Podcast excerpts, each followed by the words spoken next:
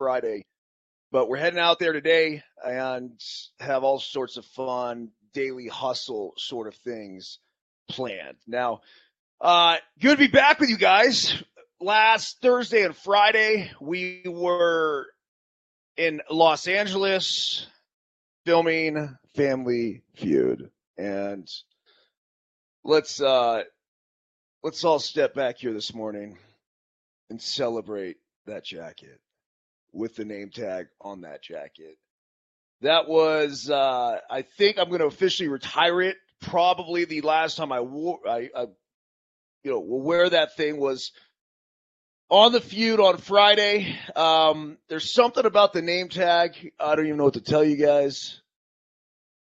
That just makes it special. So there it is. I mean, what a crazy, crazy experience. Everything that I think that all of us could basically picture it would be. Steve Harvey is that's quite the character. I mean, that's an understatement.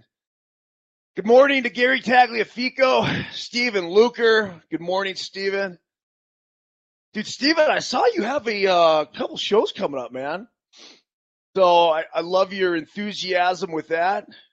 Content creation. So looking forward to checking those out. John Emmanuel Ramos Henderson. Good morning, buddy. Watching from Makati City in the Philippines. We're international once again. Morning to Michelle. Good morning to Simply Peg. Michelle, I'm sorry about the No First We Sweat class. I debated whether or not we were going to do it. It's just we're going to be gone all week, too, so I figure I'll pick it back up next week. Actually, probably won't be till like next Wednesday, but keep getting that sweat on. Good morning to my friend from the South, John Davis, of course. Consistent presence, my man. And yes, the jacket, Gary, I could break out at Mardi Gras, but I don't know, man. I don't know if I ever want to take that name tag off. Can you guys really see it? Let's get it a little closer. Hold on here.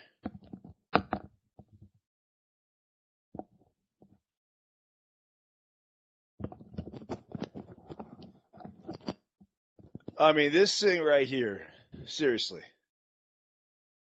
Look at the boldness of it. It's just bam in your face. So, anyhow, today,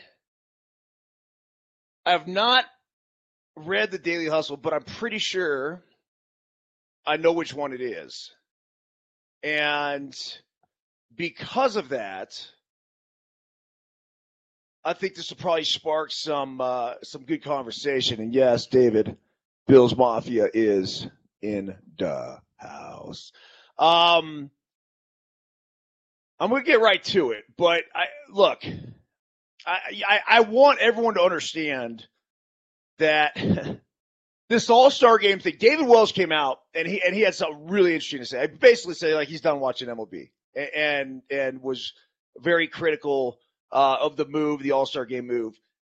More than the actual issue at hand in Atlanta, and this is what I want people to understand, like, this isn't about the issue at hand. I don't know enough about the issue at hand. And there's obviously people that feel slighted. And we talked a lot about this last week, and which prompted me to write this Daily Hustle. But I don't want anybody to misperceive this as trying to take some sort of grand political stance, because that's not what it is. It's just the belief that we need to keep the separation between baseball and politics at the forefront of everything. Now, there's social responsibility that we have, but ultimately, I believe the message in the Daily Hustle for today, it's all about, what is this doing to bring us together? And that's what we have to ask ourselves. Is this unifying or is it dividing? And I kept going back to it last week because, I sat here and I watched, for example, Dave Stewart, who I respect tremendously. I never played with Dave. He was a generation before. but I've hung out with him before. I really enjoy him. I enjoy his perspective. I enjoy, you know, what he has to say about the game. And he was talking about it, and he was saying that, look, like, yeah, this is, you know, these laws were put in specifically to suppress minority votes. And you know, that was his grand perspective on it. Before I even get into the, you know, without getting into the details, you know, I can't take a hard stance one way or another. I do know that voter fraud was a huge issue. And we all know that voter fraud was a huge issue. So I think it doesn't matter which side you're on. And at least the way it was perceived to me, like, something needs to be done about that. And, you know, unfortunately, no matter what it is, you know, we could all choose to take things personal. So, without further ado, let's get into this Daily Hustle. I got a flight here in a couple hours, so we're not going to be on here for too long. If someone wants to knock and come in as we discuss this afterwards, if you have a point of view on this, you guys are more than welcome to join. And then once again, Kowalski and I will be back at you tomorrow, and we're going to live stream our baseball games this weekend. So that should be a hoot. If you guys missed the first go around of that we did in Arizona, I'd say it's probably some of the most entertaining content that we have on the network. And it was real early. It was almost like a testing last time. It is still, don't get me wrong, it's not like we have it all figured out, but we think we have a better way to continue to give the viewer a really cool experience into, we call them coaching clinics. And, you know, more than anything, it's not like we're trying to sell youth baseball here. It's just basically, you know, look, here's the way we go about doing it. Anything from position buffet, which is the kids run out and choose their own position, to just being able to communicate with the kids. And it's something I think that both Kowalski and I are really stoked on, and something that, you know, look, we believe wholeheartedly in the way we coach. So that all said, let's get into this. We'll finish with that, and we'll see you guys in Texas tomorrow. So unite or divide. MLB just recently moved the All-Star game from Atlanta because of new voting laws recently put into place that many feel will provide hurdles for minority voters. The counter-argument of the laws is that they have been put into place to prevent voter fraud, believed to be prevalent throughout the last election.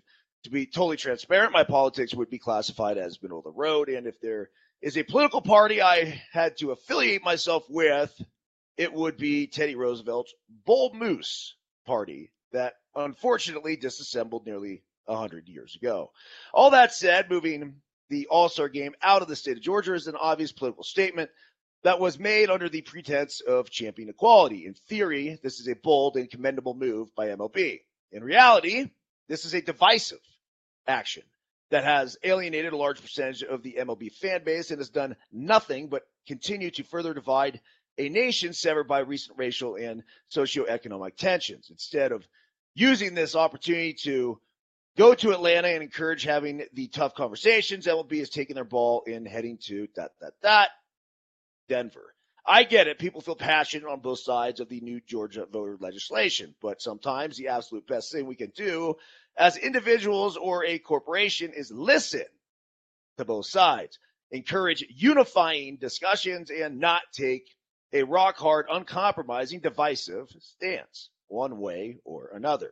Personally, I see both sides. I do believe it is imperative that we include all citizens in the voting process and make it as seamless and easy for everyone. Yet, there is also a responsibility to make sure we protect our democracy by preventing corruption within the voting process. The issue is that when we as individuals or corporations begin with the holier-than-thou self-righteous virtue signaling, we alienate a large percentage of the population, and the bullshit, quote, look at us grandstanding overshadows and prevents progression towards solving the actual problem at hand, racial inequality. The sad thing is that by MLB moving the game from Atlanta, the real people who the move impacts are the business owners, restaurant workers, waiters, waitresses, vendors, and several other industry workers who tend to live paycheck to paycheck. Ironically, the All-Star game was moved from Atlanta to Denver in an attempt to display MLB's perceived support of racial equality, yet Denver's African-American population of 9% pales in comparison to Atlanta's 34%. By these numbers alone, I would imagine many more African-American lives would have been positively impacted by keeping the game in Atlanta, which should make one wonder what the real motive is behind the move. Look, I prefer to focus on the issue at hand and have no desire to dive into the potential impact of MLB's brand new media deal with a company backed by the Genocidal Communist Party of China, nor do I care to discuss the outcry or lack thereof for MLB Commissioner Rob Manfred to give up his membership to Augusta National, located in the great state of Georgia. Yet, there are three things we should all ask ourselves as an individual or corporations when we decide to take or not take massive action. Number one, will this help unify or will this continue to divide? Number two, how will our actions impact the real issue at hand? Number three, who will our actions positively and negatively affect? Ultimately, it's not about us, so quit the egocentric, quote, woke bullshit, and let's work towards solving issues, and that starts by not running from them. EB. Okay, let's go over these questions. I think it's important. Number one, will this help unify or will this continue to divide? If this is unifying, somebody let me know. Because I have heard people say, oh, yeah, hey, great move. They did what they had to do, but whatever else. And maybe I'm hearing way more the other side. And this happens a lot.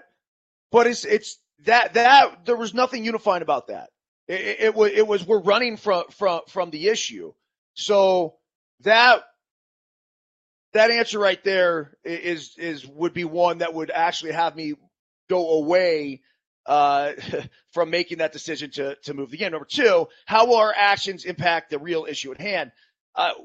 Was it really doing anything? Now, it would promote discussion in a way, and it's brought all this up, but this is passionate, over-emotional arguments coming from both sides now, which again, I don't think it's helping the racial inequality, issue in Atlanta or around our country.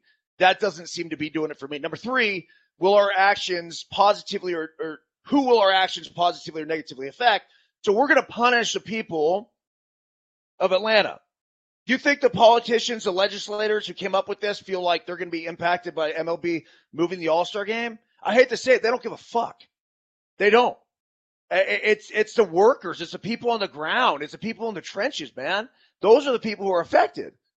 And so when you're talking about trying to get them to be able to be able to survive and thrive in this world that we live in, and we're promoting racial equality, yet we're taking shit away from them.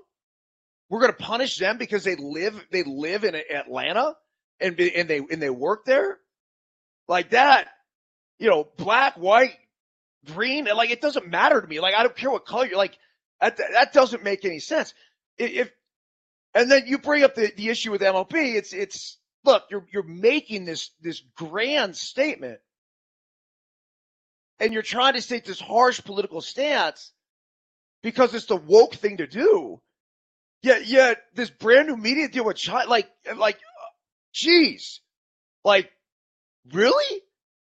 I mean, if you want to take a grandstand, that'd be a much bigger grandstand, and saying that we're not going to do business, with the China Communist Party that has proven, you want to talk about human rights issues. And then of course Manfred has his membership at Augusta. I'm not gonna attack him personally. I think he's trying to do the right thing for baseball. I just think that this was premature. And this was something that all of a sudden has obviously become a gigantic issue. So anyhow, going forward here, I don't know what to tell you guys. You know, Gary says it's pretty clear that this was a knee-jerk reaction by MLB. We have to understand the sentiments on both sides of the issue. And John says that, and I totally agree. And I think it's important to talk about it and understand both sides. And like, I've tried to listen, and typically when something like this comes out, I'll take my time before I try to come out and take an ill-informed stance. And one of the things I remember my wife even saying, she's like, you got to go read the law. Like, go read exactly what was in there. So I didn't read the exact law that was written, but I read what they had taken away. But, you know, the no food or water in line. I don't know how or why that would be such a big issue. I've voted in my life, and I've never had been offered food or water in line that I can remember, ever. Then the other thing is having to provide identification. Like, that is that a? I don't know where we're getting lost here. That's my thing. But if there's things in there that they really feel like are trying to, you know, suppress the minority vote, I also think that's bullshit. You know, I think we need to encourage a fair election. It's the greatest thing we have. And this is why the last election was disturbing, immensely disturbing for me. It had nothing to do with who won the election or anything else. I, once again, you know, we'll keep my politics 100% out of it, and I didn't feel like we had great options either direction. But I'm looking at this going, you know, if we could get taken over, you know, with this massive corruption that you used to think, that at least I used to think would happen only in these third world countries, like that's bothersome, and you know, if anything, you know, we need to get to the root of it just so it doesn't happen again. That's where the one thing I would say with the last election is that I wanted, if there was voter fraud, which there obviously seemed to be in the ballot stuffing and the stat, and whether it made a difference on the final outcome of the election, I don't really care. What I care about is that it never happens again. That was the biggest issue. So anyhow, all right. We got Steven Luker is in the box, man. I see you there, Steven. What's let's mess around. Let's get Steven onto the screen if we can, and then we're gonna wrap this thing up. Like I said, in a few minutes, we got this flight coming up and a run to get in. So it's you know, closing the book on that issue. You know, I want all of us to think about those three questions. If there's one thing in the Daily Hustle that I could say mattered, like it. Steven, what's up, man? Good morning. How are you? Good. Waking up, listening to this every morning. I like your attitude, dude. What's what do you got on tap today, man? My tap for No Filter will be pretty much a recap of the 2 weeks of MLB. So if anyone misses the important things, I'm going to recap the opening day series and some shows that some important events, you know, like how Yorman Mercedes started as like a perfect until the Angels figured him out. And then I'm going to talk about the first no-hitter San Diego threw in history. Hey, how about that? Let's talk about that for a second, man, because you know, that was pretty cool. You got Joe Musgrove, who's a San Diego native, and he grew up. His dad was a diehard Padres fan, and Musgrove has pitched. What he pitched for Houston, he pitched for then Pittsburgh after Houston, and then he ends up getting traded this offseason to the Padres. And here he is throwing the first ever, the local kid from San Diego. Dude, he has a tattoo on his arm of a baseball and an SD. You want to talk about, like, you know, just life coming at you and how cool some things are in life and manifesting your own reality. It's a pretty good story, huh, Steven? Yeah, it is. And it's funny, when I was reading, it said San Diego took them 5,882 games until they threw their first one in history. I was like, holy shit, that's too many games. Jeez. Yeah, it's funny. Go ahead. Now every team is now throwing a no-hitter in their franchise, if we did not know that. Yeah, I know the Padres. I felt like they were the last ones. That's interesting. I mean, the Padres are a good team. Do you think? But then the Dodgers have continued to obviously play really well. That's going to be a tight race in the West, huh? Yeah, I think it's going to be. It's honestly going to be one of those tight races we're going to see. And then if we noticed, the Dodgers had a mistake there in the beginning, having Turner running backwards when Bellinger hit that home run. I'm putting that into the little recap. That's pretty cool. Now, are you going to use some video? I'm going to try using some video I can get out there. I'm going to probably show the video of when Miguel Cabrera hit his home run and start the season, and then probably that last pitch of the no-hitter for people to see. Hey, so check this out, man. I want to share this with you because the first time we had you on here, you were showing us that baseball card collection that you had, or that you have. And I know one of your shows coming up is you're gonna be ripping some packs open. So I just ordered these. Ooh. This right here is 1987 top set. I can't tell you how excited I am to start ripping these open. And then this right here, this is a 1989 Donruss. Puzzle pieces. How Bill cool, Bork. Huh? Each pack has one puzzle piece. Is that seriously? I didn't. Yep. I mean, I see how it said puzzle and cards, but that's what it is. Not the stickers, but Fleer used to do the stickers. I mean, gum, but Topps are like, no, you can't do that. So they sued about it and all that type things. So this is. Oh, so they said you couldn't do that because they tried to patent the gum in the baseball cards. Yep. This is what I'm going to be doing on Thursday. It's like a little mystery pack. It's from like a pharmacy. Yeah. So it's a mystery of cards. Who knows what's in it? I have not looked at it. I just got it yesterday at Walgreens and just like. Probably put a show together with it. Yeah, that's the greatest thing about these baseball cards, man. I mean, it's the show gets created for you by ripping these things open. Yep. All right, man. Hey, listen, I gotta run. 8:30's my heart out time right here, Steven. Have a great show, dude. Thanks. What time's the show today? I put it at 11 a.m. Pacific Standard Time. And then all right, man. I got a call, but I got. What's that? The Thursday one will be the card opening is Thursday at noon Pacific Standard Time.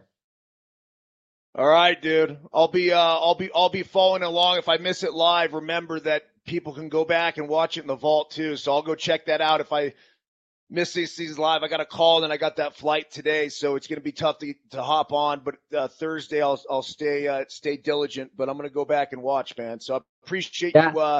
Appreciate your commitment to No Filter, dude. Yep, I wanted to try to get you and Kowalski as a host as well, but I'm like, I don't have a contact way.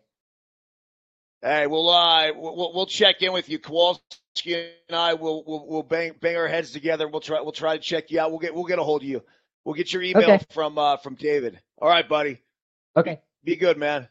Later. You as well. All right. So for everybody else, tomorrow we are going from Texas. Tomorrow morning we're going to keep it the same time, 8 Pacific. I'll schedule a bunch of shows today on the way out there. We're going to get our schedule for the weekend for the baseball games and the live coaching clinics, as we like to call them. We have a few practices that we might – put up and try to capture as well. And then, of course, Deuces Wild. Well, this is interesting. Kowalski's FaceTiming. I don't even know how I could pull this off. Huh. Decline. Sorry, buddy. Late to the party. Ooh, actually, I could have answered on my phone here. Well, let's do this just for fun. This is the beauty of No Filter. How's he FaceTiming, though? He said his flight left at 7, man. Now it says connecting. Huh. Anyway. That all said, a lot of love to you guys. Keep paying attention to the schedule for No Filter, as we're gonna add some cool things and probably do some impromptu stuff through the course of the week for all the shenanigans. Let's try Kowalski one more time. It is possible he's even on the plane, and it does say connecting. Huh.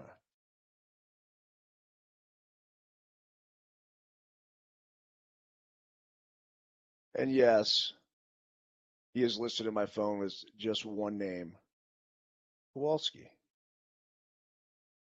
All right. That's it.